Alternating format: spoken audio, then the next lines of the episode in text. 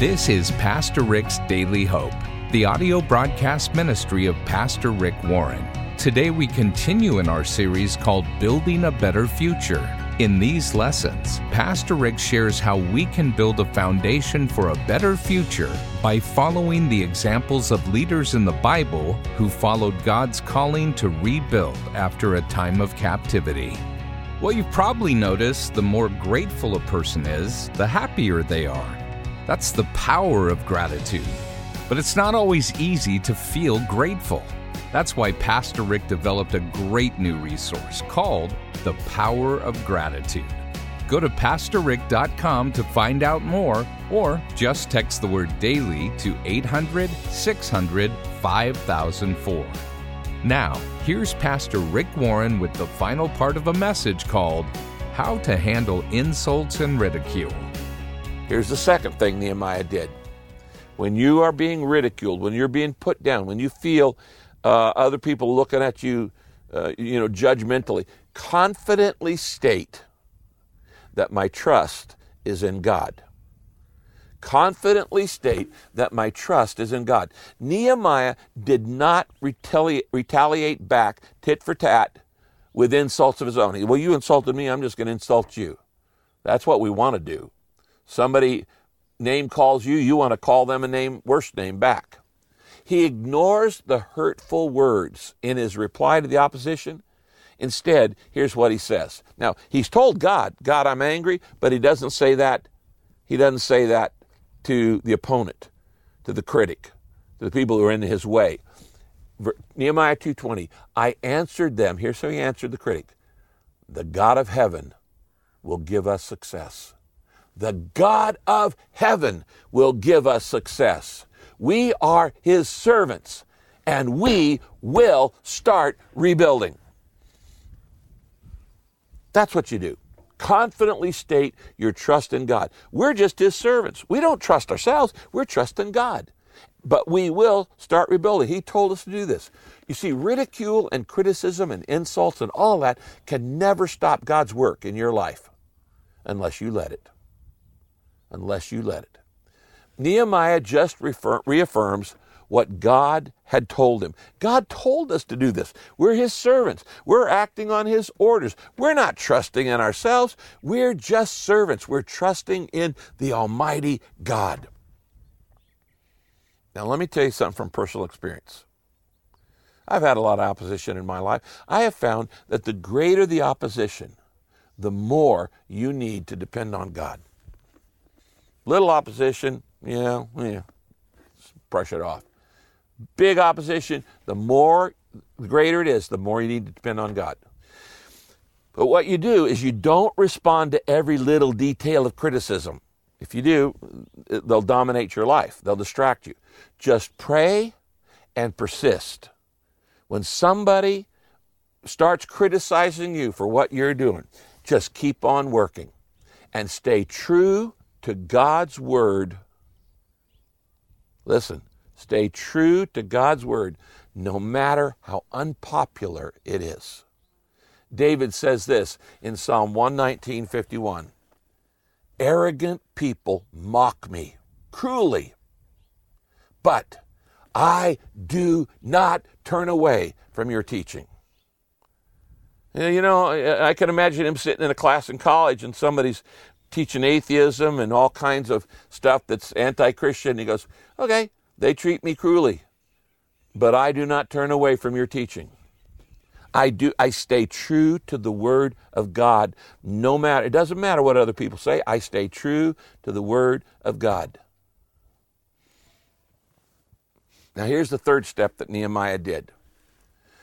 Be better than those who insult me. Be better than those who insult me. When you're under attack, under attack for your gender or your race or your faith or whatever, always take the moral high ground. Never stoop to a lower level. You be better than the critic. You be better than the, than the opposition. You be better than those who are ridiculing and insulting and mean spirited and who are lying about you. Never stoop to a lower level. You know, years ago, uh, my mentor Billy Graham told me, he said, You know, Rick, if you wrestle with a pig, you're both going to get muddy, but only one of you is going to enjoy it. I've never forgotten that. It's true. It's true. You know, pigs love to wrestle in the mud. They love getting dirty. And you know, if you you wrestle with a pig, they'll enjoy it, but you won't. That's why Romans 12 says this, verses 19 and 20. Dear friends, never avenge yourselves. Leave that to God. For it is written, I'll take vengeance, and I'll repay those who deserve it, says the Lord. Instead, do what Scripture says. And here, this is right out of Romans. If your enemies are hungry, feed them. And if they're thirsty, give them something to drink. And they'll be ashamed of what they've done to you. Do not be overcome by evil, but overcome evil with good. That's what real Christians do. By the way, when it says do what the scripture says and then it quotes all that, if you're wondering what scripture Paul is quoting in Romans, he's quoting Proverbs 25, 21, and 22. That's what he's quoting Proverbs 25, 21, and 22. Now, Peter, St. Peter adds these words 1 Peter 3 9. Don't do something wrong to repay a wrong, and don't insult back to repay an insult. Instead, repay it with a blessing. He says, when you're insulted, you repay it with a blessing. You bless them. You're called to do this so you'll get a blessing. 1 Peter 3:16 says this, Peter says too, keep your conscience clear so that those who speak maliciously against your good behavior in Christ may be ashamed of their slander. So you always be better than those who attack you. Don't don't attack them back. You know, there's a well-known pastor who has attacked me for years and years and years, and uh, a couple years ago, somebody came out on a recent attack and mentioned it on some social media and says, Rick, what's your response? And I, I said, I'm not going to mention the guy's name, but I said, uh, what this pastor thinks about me in no way controls what I think about him. And I have nothing but the utmost respect for his ministry.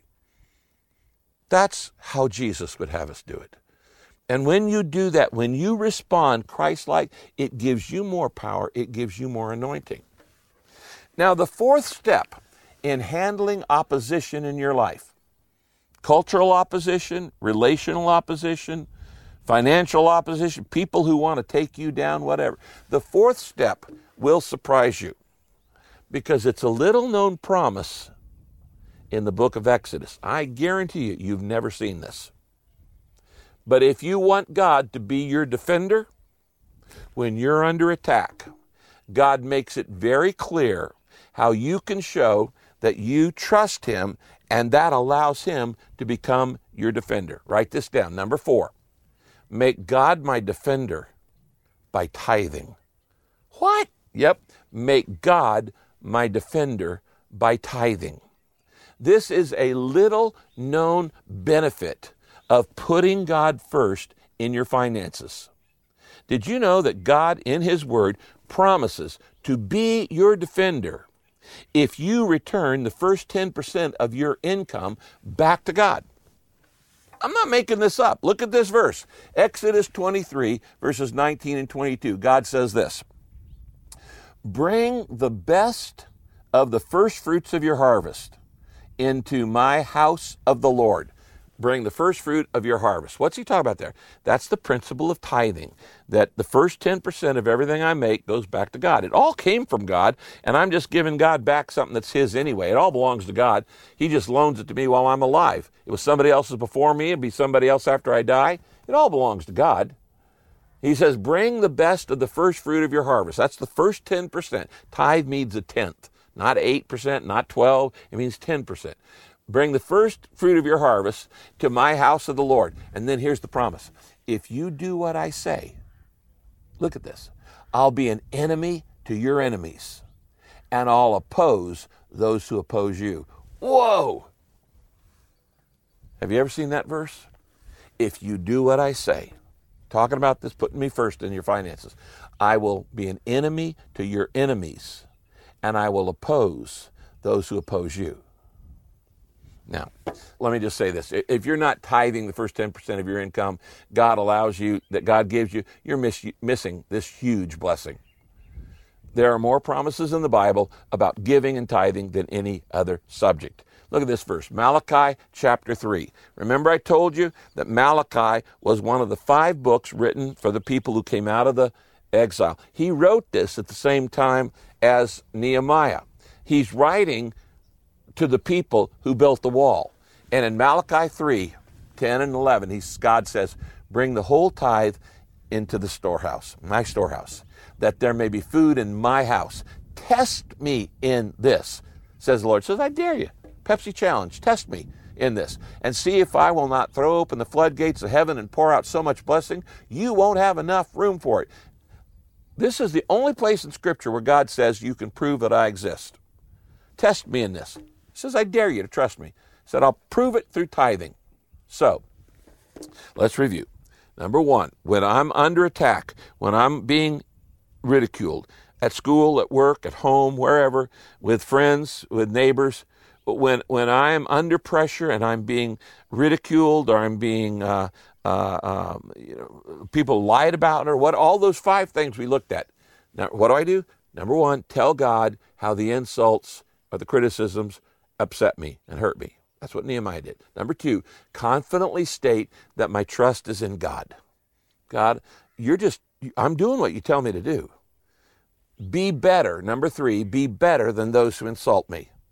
Be better than those who insult me. Number four, make God my defender by tithing.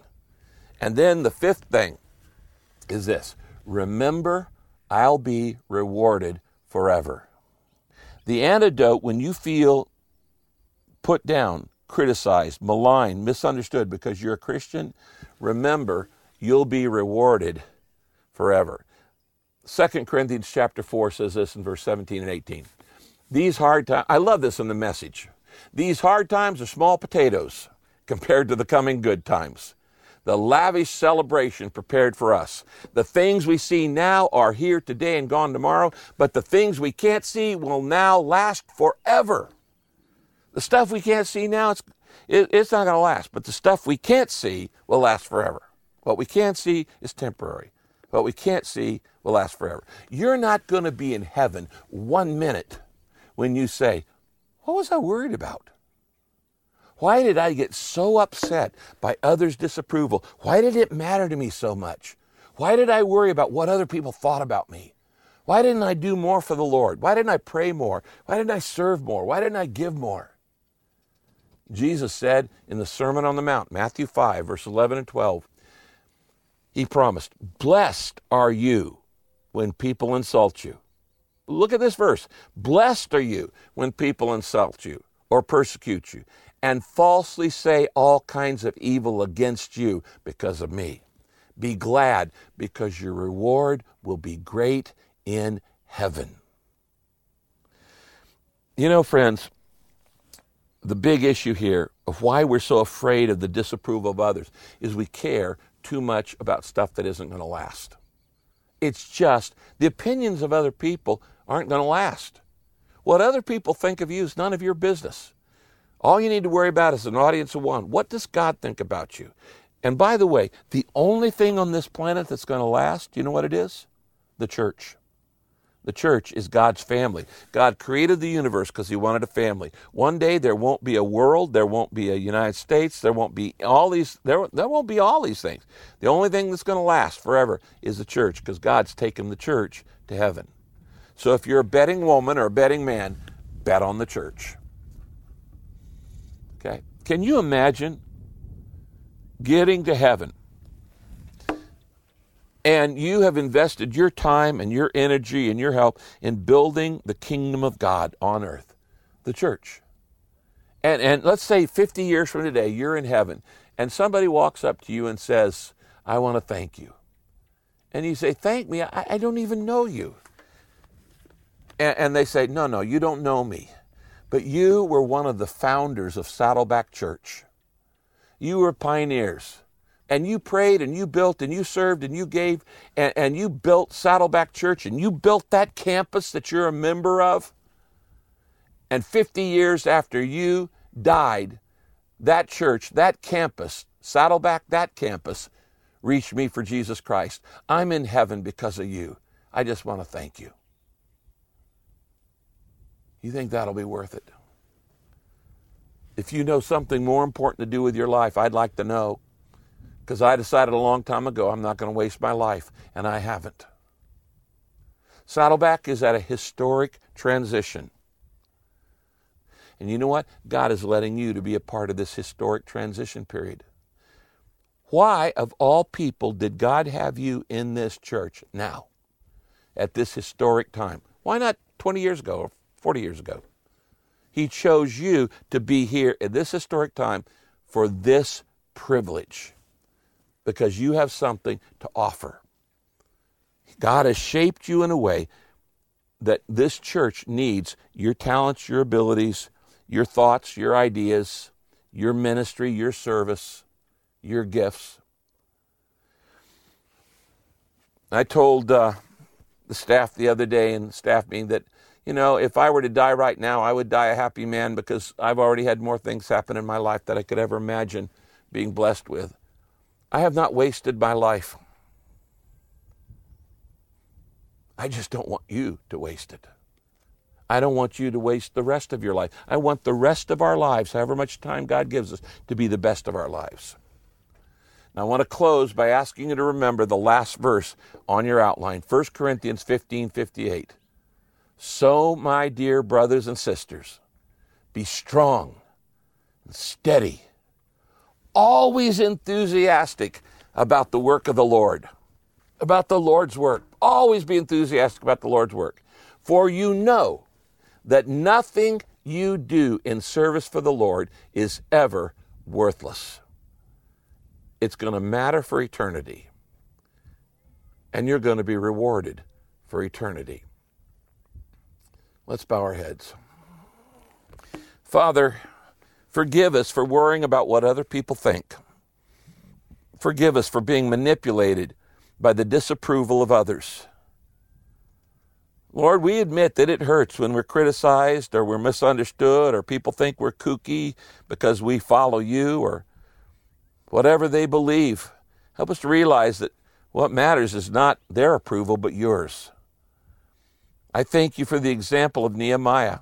I thank you that he shows us these five ways that have been as old as 2,500 years ago that are still being used to manipulate people today.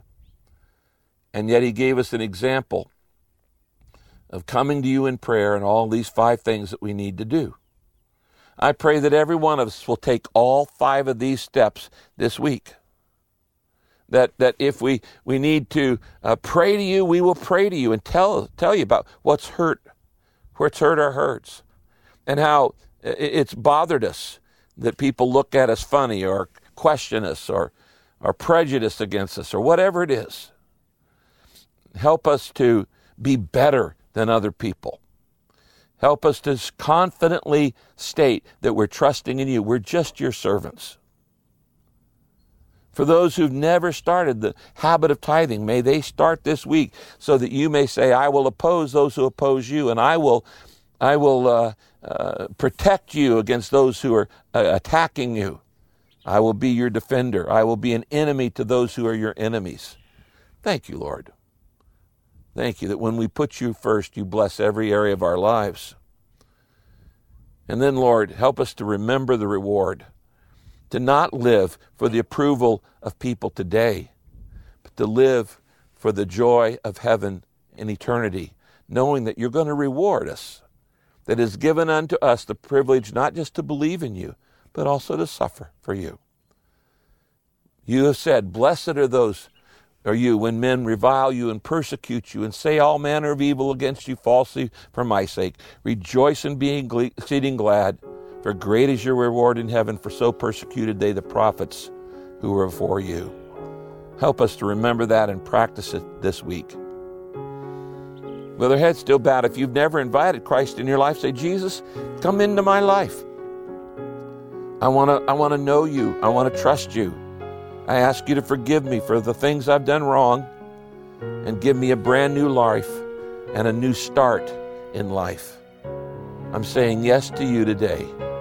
In your name I pray. Amen. Hi, this is Pastor Rick. If you just prayed to accept Jesus Christ into your heart, congratulations. You're now my brother or sister in the Lord, and you need to tell somebody. And why don't you tell me? Write to me rick at pastorrick.com. Just email me, rick at pastorrick.com, and tell me your story. I would love to read it. And by the way, I'll send you some free material to help you start in your new journey with the Lord. God bless you. This is Pastor Rick's Daily Hope. We are so happy you've chosen to study along with us today. Now, if you'd like to receive Rick's free daily devotional, go to PastorRick.com and sign up right now. You'll get hope and encouragement from Pastor Rick delivered to your inbox every day. Rick will be back to close out our time today, but first, you've probably noticed the more grateful a person is, the happier they are. That's the power of gratitude. But it's not always easy to feel grateful. Here's Pastor Rick to tell you about an exciting new Bible study he created to help you practice daily gratitude. One of the things that God wants us to do, and He says it over and over in Scripture, is to practice gratitude. Did you know that gratitude is good for us? The Bible tells us in 1 Thessalonians 5:18, "Give thanks in all circumstances, for this is God's will for you in Christ Jesus. You want to know what God's will is for you right now? It is that you learn gratitude in all circumstances. There's always something you can be thankful for. In fact, I've discovered, and I've read many reports, that experts have told us that gratitude is the healthiest human emotion. Did you know that gratitude makes you more resistant to stress? Did you know that gratitude makes you less susceptible to illness? Did you know that gratitude increases your overall happiness and satisfaction? That gratitude gives your life more meaning and significance? I don't know if you've ever noticed that the more grateful a person is, the happier they are. That's the power of gratitude. So I want you to live with the attitude of gratitude, the attitude of thankfulness. Now, I've put together a brand new Bible study called The Power of Gratitude. And in it, you'll find scriptures and teaching and exercises that'll help you develop the habit, cultivate the habit of gratitude. You'll discover how to stay in God's will, how to defeat discouragement, how to conquer complaining, how to reduce stress, and how to experience God's blessing through gratitude. Friends, I want to help you develop a deep and a profound attitude of gratitude. The world is craving people like this, and you will be able to experience all that God has for you. So today, when you partner with me by giving a gift, a financial gift to Daily Hope, to help us take the certain hope of Jesus to people all around the world, I'm going to have my team send you the Power of Gratitude Bible Study. I just want to say thanks to you. I want to be grateful for you. You know, your support is essential for us taking the daily hope message of Jesus all around the world. So do that today. Send us a gift and let me send you a gift, and you'll be grateful, and so will we. God bless you. Today is the last day to get this great resource, so don't wait. Go to PastorRick.com right now to get your copy of this great resource. That's PastorRick.com or just text the word daily to 800 600 5004. That's the word daily to 800 600 5004. And thanks so very much for your support. Be sure to join us next time as we look into God's Word for our daily hope. This program is sponsored by Pastor Rick's Daily Hope and your generous financial support.